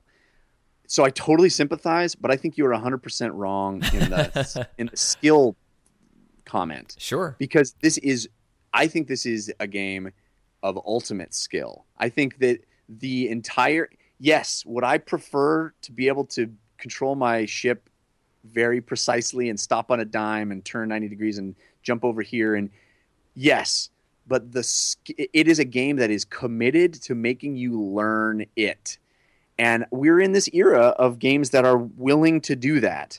And I think that if you accept the game on its own terms that way, it, it is extraordinary. Like the the level of commitment they have to making you learn how to fly your your ship and how to deal with enemies and what what tactics like there is a, such a depth to the way this game handles and controls, and the fact that you can sort of use stealth, even though there isn't like an official stealth mode, and you can use the environment in ways to, to kill enemies, and the, the the lengths that you have to go to simply to survive, and the sort of cold sweat on the back of my neck when I'm deep into a season and I have a lot of awesome upgrades that I don't want to lose, and I just want to get to the end with all of my salvage intact. And oh my god, I just ran into some crazy monster. It is harrowing, and and I think it really does ask the player to develop skill in how you play it. How how far in are you? Not very far. I played a hell of a lot of hours, I- a lot of hours, dude. But I have I die and I like I'm like I got to get up and walk around and go do something else for a little while because my heart can't handle it. My heart just broke from that the fact like a lot, a lot of fun. you get to the fifth you get to the fourth or fifth uh, episode in a season and like every mo- every new alien or uh, enemy spaceship that i come across is like potential death and the stakes are so high and i can't breathe or see it is it's it's it's intense but So- i can totally understand why that's not a good thing But you. I mean, I think so. I agree with you in the sense that I mean, I think this was a deliberate des- design decision by the team. Like sometimes bad controls are sloppy, right? Like the development is poor, and you're just like, I can't do what I want. And I think this is the game they wanted it to be. What I find frustrating about it, though, from how I like to play, is I don't disagree that there is skill that you can learn this stuff, but I think there will always be um, randomness. And, and I don't appreciate that in my quote unquote roguelike type game. It's kind of like poker. You can be the best poker player in the world, but one out of a hundred times, I might sit down at the table and beat you. And to some extent, I might beat you because I'm not playing right and because the randomness of the draw. And I'm like, I don't know what this I should do in this situation. Look what I got in the river. and all of a sudden, I've won a million dollars from you. This game, I think you could be one of the most skilled players in the world, but your drift or your hover or uh, a meteor comes careening in and just messes everything up. And uh, uh, I want to live past 60. You know what I mean? Like my heart can't handle so much of that. So that's, yeah, it's just a personal preference. It's a super well made game, but uh, yeah, no thanks. I don't know. I, I think that I think the randomness is mitigated. I think I think this is one of those games that we're going to be watching on a Games Done Quick someday and being like, oh my god, the level of skill people have with this game is insane. I, I, I really feel like it's like Spelunky, it's like Dark Souls, it's like those games where it will reward you for getting good at it in ways that are just so palpable and so powerful. And I also really love the interchange of systems in the game. It is so smartly designed this game. It is there there is such a wonderful play of risk and reward of how, you know, and, and a lot of roguelikes are like this, but of how like, well, I can go straight to the objective to get out of this episode and just save my skin.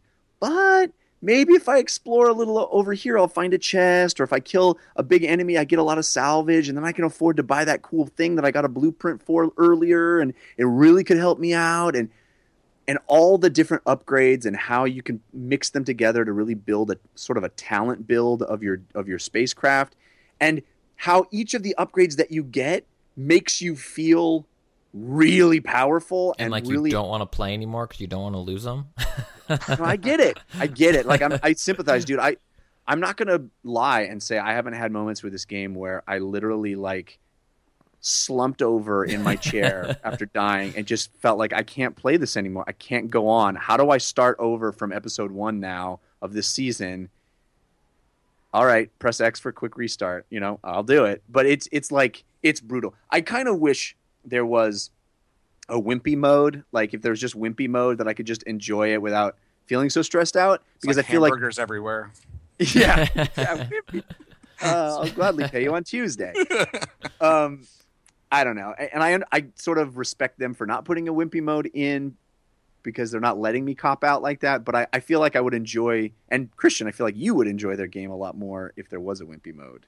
But uh, yeah, again, I m- tons of love and respect to them for making the game they wanted to make, and also, like you said, such a different game than their previous game. Where uh, I'm starting to wonder what can't indie developers do these days, right? Uh, we first we had Joe Danger from a team, and now we have uh, whatever their space game is. We had Shogun. Now we have uh, uh, Galak-Z from indie teams coming out, and it's just like the ability to jump around in genres and make well-made, compelling games is just so many awesome things are happening in video games. It's it's incredible. Yeah, and and I you know I will also say it, it is not a game for everybody, but it is so finely crafted. I, I really think it's a game of the year contender. Um, it's just it's just a really re- for what it is and its commitment to what it is. It may not be for you or for anybody or maybe even not for me for long, but it is it what it does. It does as well as any other game does it. Um, anyway, and and it does a very unique thing. So I should say that too. Yeah. Um, I also have been playing uh, another independent game uh, on Steam. I think it just was released on consoles as well. It's called Submerged. This is the complete opposite end of the spectrum. Um, you can't die in Submerged. Uh, you don't even fight anything. There's no uh, combat of any kind. Um, but it's a really interesting concept. The idea is that in some distant land or far future or whatever fantasy setting, uh, the city, the big city, has been submerged underwater. There was some sort of catastrophe that happened, and uh, all of the skyscrapers are, you know, hundreds of feet underwater, and just the tips of them are popping out. And you play as this young girl whose little brother is um, is sick or dying, or you know, he's he's ill in some way, and you have a little boat that you are escaping your home in, and you find a shelter and are trying to save your little brother by salvaging supplies and medical equipment and stuff from the remnants of this submerged city. So basically, what you're doing is uh, you you know you find this little shelter and you have to build up the shelter in various ways and and find I think there's ten different um, crates that you have to find around the world. And so you're you're going out in your boat and you have a you have an eyeglass, you have a um, a, paris, a telescope, periscope. What is it? Periscope. Are you sh- sharing that- what you're doing with people in the world via Twitter?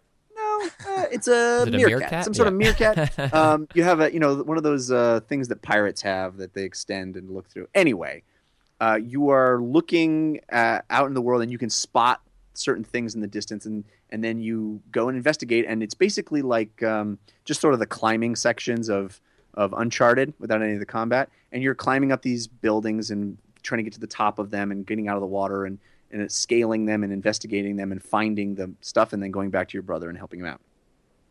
And Uh, What's that? I mean, I mean, is it fun? How how how is the the? I mean, that sounds really interesting. That sounds like something right up my alley. Is is it is the experience compelling enough to, you know, pull I- you along?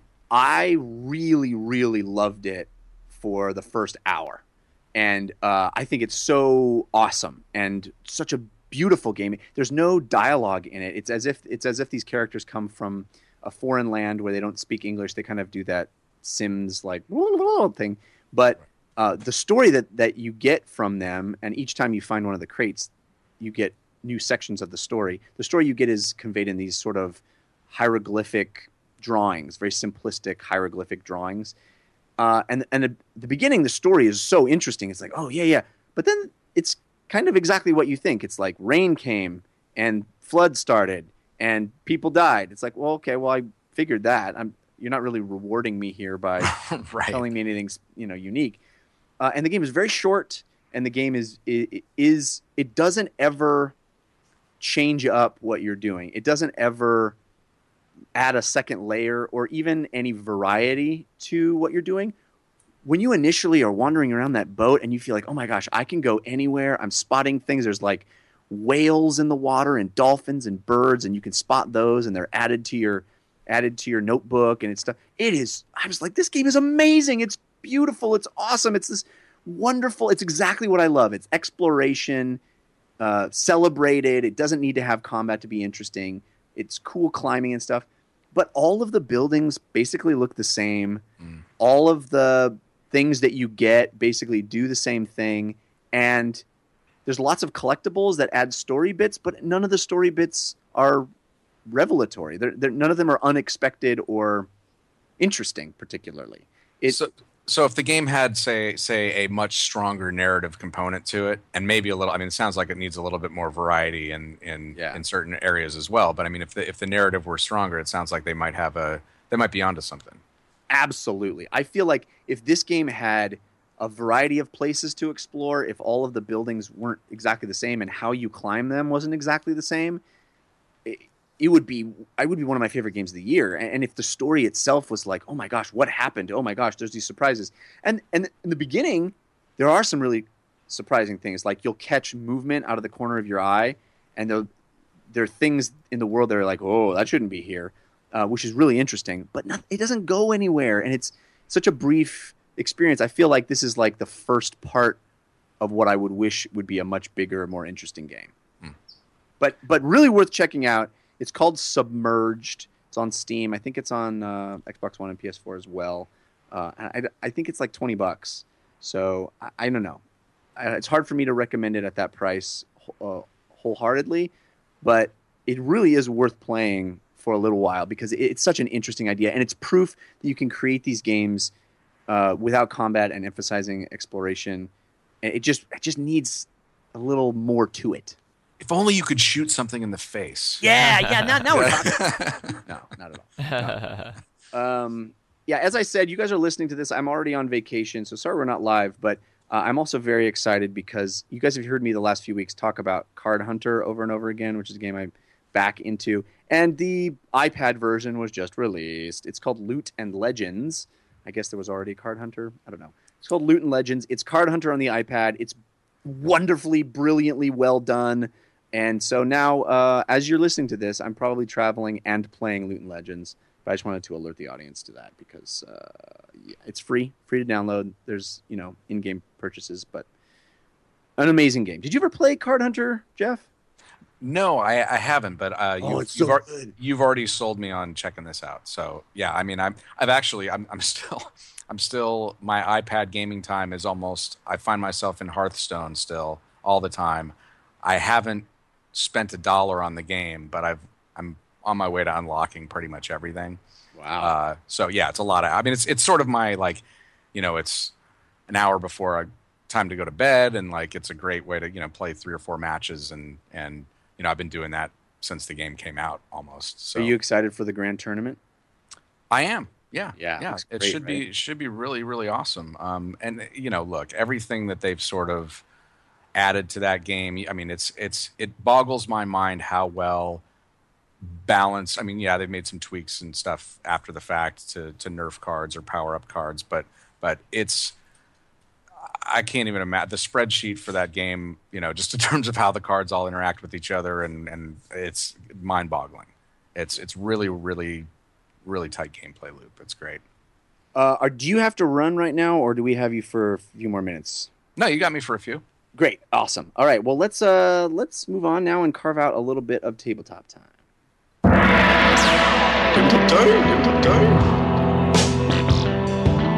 Right now, right now.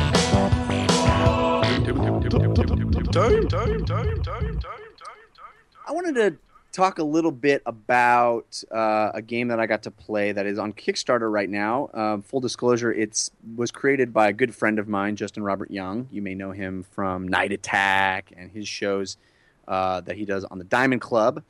But uh, he's created a tabletop game called The Contender, and uh, it's uh, timed well now that we're like knee deep in the political season.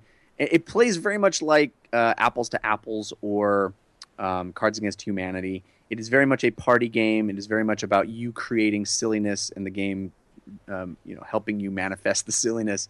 The idea is you uh, you are a candidate, and everybody that's playing is a candidate, uh, and somebody asks you a question. That is one of the one of the cards is a question, a political esque question. You know, how do you feel about X, Y, or Z?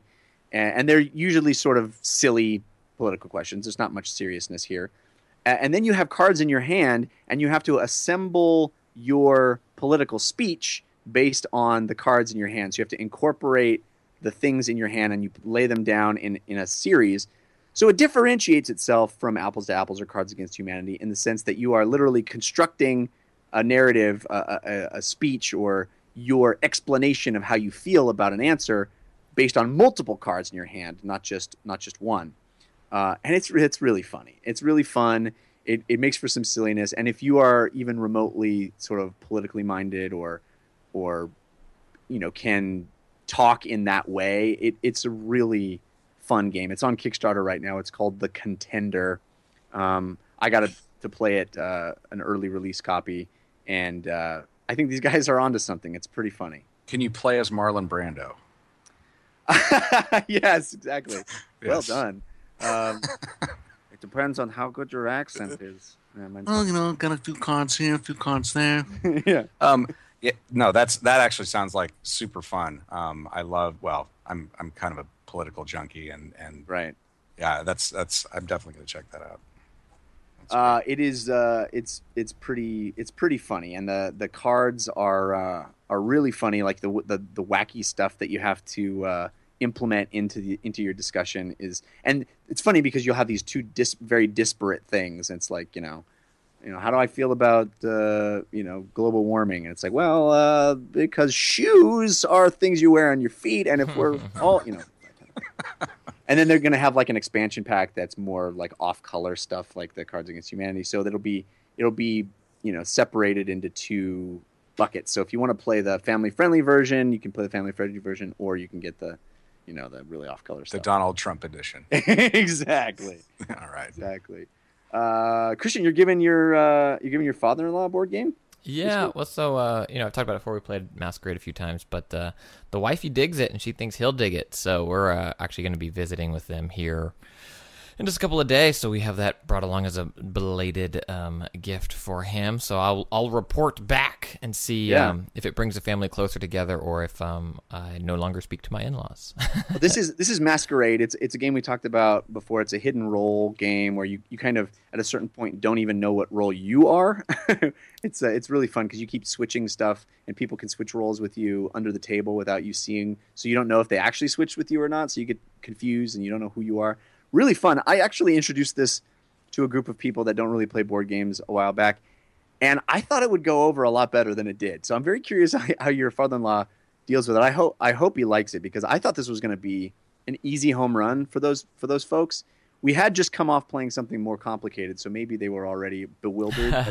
it felt like they they I think they had a hard time understanding like, do I I have to change or I don't have to change? It's like no, you you're you can lie. You don't have to tell the truth. so, yeah. anyway, But it'll be interesting. It's called Masquerade. Yeah. Yes. Bruno Faidutti game. Um, all right, guys. Well, I think we can uh, wrap things up. Um, hopefully, when I get back from uh, my vacation, well, I'll have lots more board games to talk about too. I plan to play some on vacation, but um, I will miss you all. Uh, we have a very special episode coming next week. We've already recorded it. It's uh, it's going to be fun. Greg Miller from Kind of Funny hangs out with us, and because it, it's going to be coming out next Monday, we won't have any news. It's just a very special sort of just hanging out episode.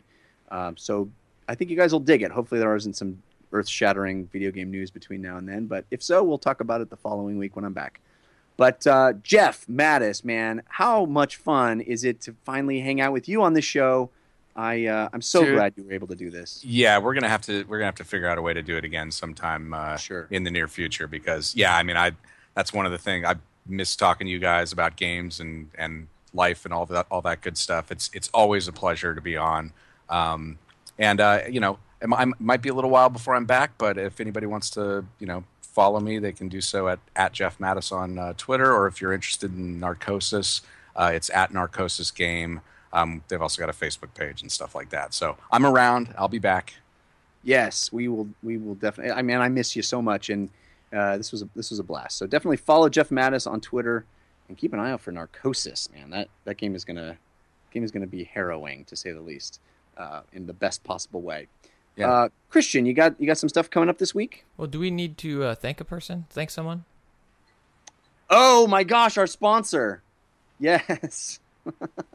Casper. Oh my gosh, I wouldn't be able to sleep tonight if I didn't thank Casper on a number of levels.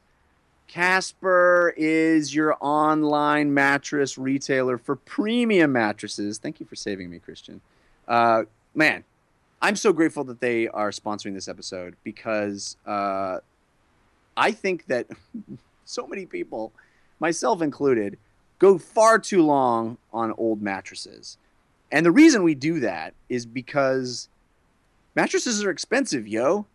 I'm not going to be able to spend a thousand dollars, you know, for a new mattress every couple of weeks. Fifteen hundred dollars, two thousand dollars. That's a lot of money. And even worse, I the way I buy a mattress is I walk into a store because it's President's Day weekend or Labor Day weekend, whatever they're having a weird sale. I walk into a store. I look at the 48 mattresses that are there. I lay down on a couple of them. It felt okay. I'll take this one for way more than I should be spending on a mattress. Casper has fixed that problem. First of all, they sell mattresses for less. It's like 500 bucks. It, it, this is so much less expensive. You're going to save tons of money. And not only that, you're going to make sure that you like the feel of your Casper mattress. It's risk free. Casper offers you free delivery. They'll deliver to your house. You just buy it online, you pick the mattress you want, send it to your house. Then you get 100 days to try it. You can sleep soundly on your mattress for 99 nights before you decide if you like it or not. I bet you're going to figure it out earlier than that. But you have that long to decide whether you like it or not. I'm going to bet you're going to like it. Then, if you don't, on the off chance you don't, it's easy. They come to your house and they pick it up. They take it away for you and they refund your money. Amazing. Risk free, it's awesome. But the cool thing is, these are great mattresses. They feel awesome. So you're probably going to love sleeping on it and you're going to have spent a lot less. Plus, because you listen to our show, we're going to give you 50 bucks off. 50 bucks off your mattress purchase. All you got to do is go to casper.com. That's C A S P E R.com slash DLC. Casper.com slash DLC. And then insert the promo code upon checkout. That promo code is DLC. So Casper.com slash DLC, promo code DLC, get 50 bucks off your first purchase. Get yourself a better mattress. Casper is the way to do it. Check them out. Let them know that you heard about it at the very end of our episode. Uh, but that's okay because we we really appreciate it. We're glad we saved the best for last. Yeah. Uh, nice. all right. So what were you going to say, Christian, about what you're doing? Oh, well, uh, yeah, we are going to be at PAX. That's coming up soon. Uh, we're doing a live panel Saturday, August 29th at 1 p.m. at PAX Prime. If you are there, please come out. It's going to be fun. We have uh, Garnet Lee confirmed on board and some other special guests um, confirmed and getting confirmed. It's going to be a great show, so hopefully you can join us there. If you're also in Seattle, You're saying that this show this is show. on the weekend, and Garnet Lee is confirmed to be there. is what you're saying. I am, Dun, I am dun. saying If I'm understanding you correctly, Uh, I I think that if you come to this show on the weekend, it will be confirmed that Garnet Lee is on the show at PAX Prime 1 p.m. live DLC, our first live DLC. We're excited to do it. And if you're there in PAX, also look at something to do during the nights. I will be at uh, the Comedy Underground there in Seattle uh, as well. I believe there's early shows and late shows both nights that I'm there. Come out to that. And then just thanks to anyone and everyone that watched uh, the Devious Maids episode Ben and I wrote. It aired last Monday, and it's one of the best um, ratings wise episodes of this season. my Peop- understanding is you shattered ratings records. Uh, Mash, Mash is now number two. Right. Yes. Yes. my understanding. The show. Uh, yes. That. Thank you. That would have been amazing. But no, not that incredible. But they were very good for the season and for the show. And if you haven't watched it or don't have cable, I believe um, Lifetime has the show for streaming. You can check it out. We wrote episode uh, three ten, season three, episode ten, called Whiplash. There's some. Uh, it's silly. It's fun. So if you haven't watched it and you want to check it out, you can. Mr. Cannata, while you're gone. How Yeah. can I keep getting my uh, my fun, informative fills of you during normal American hours instead of pictures of delicious food at 3 a.m.? Uh, you can't. no, you can. Uh, you can always follow me on Twitter. I will probably be tweeting about if I, you know, if I, if Operation Procure Local SIM Card in uh, in Europe works, then I will be uh, tweeting uh, at, at, during my trip, which is should be fun. But uh, the cool thing is, you're still going to have a new episode next week of this show, and I think it's a real special one. We already recorded it. It was really, really fun. And we have episodes of all my other shows coming out as well. Episodes of We Have Concerns, which is uh, not going to stop, not going to take any time off. We have awesome episodes coming up for that. Um, really really fun ones actually. I think. Uh, well, I won't give any previews because I don't know the timing of everything, but really, really cool episodes. Some fun stuff we recorded at Nerdtacular is going to be coming out. We're going to have episodes of Brushwood and um, oh look, did Yeah, what- everybody hear that? I'm sure everybody. yeah, heard what is that was me- noise? Yeah, that was me having an idea. Oh, that was great. me having an idea. Oh, Brian Brushwood and Veronica Belmont's coming out. um, and, yeah, it's still happening. What That's is- Windows 10, everybody. That's someone wanting Jeff to play Heroes of the Storm already. exactly that. That's exactly what it is.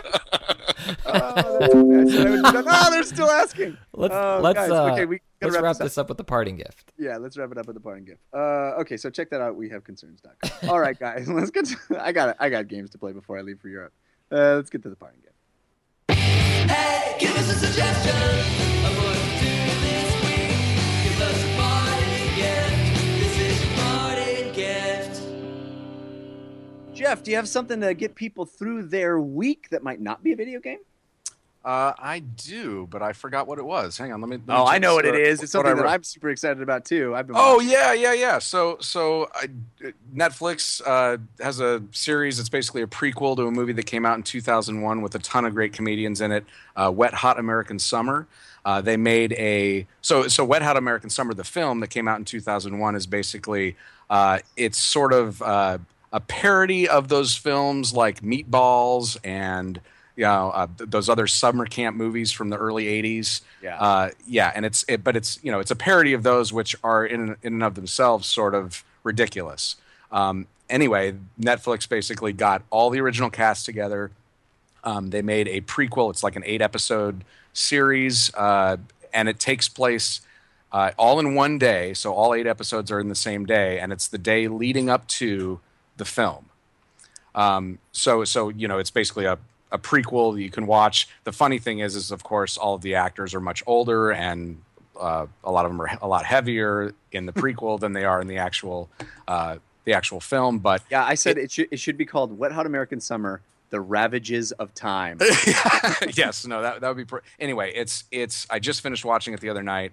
Um, really, really funny stuff. If that's sort of your, you know, if you've been been hankering for one of those kind of movies, but it's. I mean, it's just got a huge cast. Uh, uh, you know, people from like Bradley Cooper and Jason Schwartzman and Janeane Garofalo and and I mean, just it, it's a it's a really really great motley crew of characters. And the film i guess they you know the film was made before most of these folks were were as big as they are but it's just the, the cast is is insane. Um, really really funny. I highly recommend it. Yeah, I definitely second that. It, it it reinforces my belief that all the coolest people hang out with each other in in Hollywood. oh yeah you can tell they were having a blast and and I fa- in fact i want to say there's even a documentary about making the movie that Netflix also put up. So it's you know there's a there's a whole bunch of supplemental material that you can uh, uh, check out if if you if you like the series or the film. Yeah, But, and, yeah. and it's such it's such absurd comedy, which is really funny. Really, really, that's right up my alley. So good, so good. Yeah. Christian, how about you? What's uh, what's a parting gift? Uh, I'm changing plans. Um, no one get mad at me for this. No one get, do something to fix the earth, man. Uh, and play Heroes of the Storm, Jeff. Do it. Do what you do what you can to really fix the earth. This is the only earth we have, and whether it's ride sharing or I- I know it's hard because really we don't matter, but we do. Every little thing matters, even if it's just writing letters. I know it's using trees to write a letter to do something, but man, I don't want to be this sad and depressed. Do something. Try. Do everything you can to fix the earth because let's 'Cause you give have our, actual children, and they're they're pretty screwed at this point. let's give our kids something to look forward to. Ugh. And that's that's all. I don't want to go into it. Do something. Do everything you can to help fix the earth. Yeah, we all like Fallout, but not that much. no, not that much. Ooh, boy. Um, so tough to follow that with my Sorry, thing. sorry. It's your own fault. I saw, I saw you were tweeting late last, or I saw your tweets late last night, and then I went down the the hole, and it's bad, it's bad. real bad. I was I stayed up real late last night, uh, just being depressed about how how screwed we are as a as a species, and it doesn't seem like anybody cares, which is even worse. Um, so whatever. Yeah, it's, it's, I think people just need to are, are- aren't are aren't smart enough to care in a lot of cases, like or just aren't informed enough to care, and and you know get active, like go out and and do do some research and look stuff up. Don't just rely on your one or two sources of of uh, of news to get you by. Get in your suburban, each person individually get in their own suburban and drive down to the library. That's right. Uh, We're all going to be suburban at some point. Hey, Heyo. Um, anyway, uh, lighthearted. Hey, hey, zing, zing, wada, wada, bing, bang. Jeff, what, what about you? Yeah, so changing tone completely. my, I uh, I recently had a birthday at the beginning of the month, and my wife got me a, a pretty big present. Uh, it's something that I wanted, and I did, wasn't sure if I wanted, but everybody had said it was cool, and that's the Amazon Echo. If you haven't heard about Oh, nice, this thing, yeah. It's a little cylinder that sits in your house. Uh, you can talk to it, and it answers questions for you from the internet. It'll play music. It'll play Pandora. It'll play you know all kinds of other stuff. It'll uh, it'll it, I have it synced up with my Google Calendar, so I can say, hey, what? I, don't want to say it right now because it'll start talking. but uh, I can call it by its name and then ask that's what's on my calendar today, and it'll read it off. It can take notes. I can say, hey, add something to my uh, add something to my to do list or whatever. Uh, it's pretty awesome. I gotta say, it's pretty awesome. Completely. I mean, this is the opposite of Christians. Like, this is such a like first world unnecessary item that I own, but it's it's pretty neat. It is as close to being in Star Trek as I've ever experienced. And the crazy thing about it, you know, I I start yelling at my Xbox, you know, turn on, please, turn on, turn on. For some reason, Amazon has has done a much better job of that stuff. I can pretty much be in the corner of my room, away from a corner of the living room, away from the the Echo, and whisper something basically, and it hears it, it interprets it correctly. It's pretty cool. So um, I give it my full endorsement. I, I'm was really impressed with it, and it is it's unnecessary in a lot of ways. But when I'm like cooking dinner and got my hands all dirty, and I want to go, hey, set a timer for two minutes rather than having to like dirty hand push the microwave oven or whatever. It's great. It's awesome. So that's the Yeah. Amazon Echo. Awesome. I'm, I'm I'm personally waiting for Amazon Echo the Dolphin, but There you go. that's On that note, folks, uh, that's going to do it for this episode of DLC. Thank you guys. Uh, thanks to Jeff Mattas for being here and Thanks for having me, guys. Yeah, th- thanks you both for for doing this at an unusual time. Uh, I apologize to anybody that's in the uh, chat room hanging out and, and wanted to participate in our show. We will be back in two weeks, week after next, with live stream stuff, so you could participate then.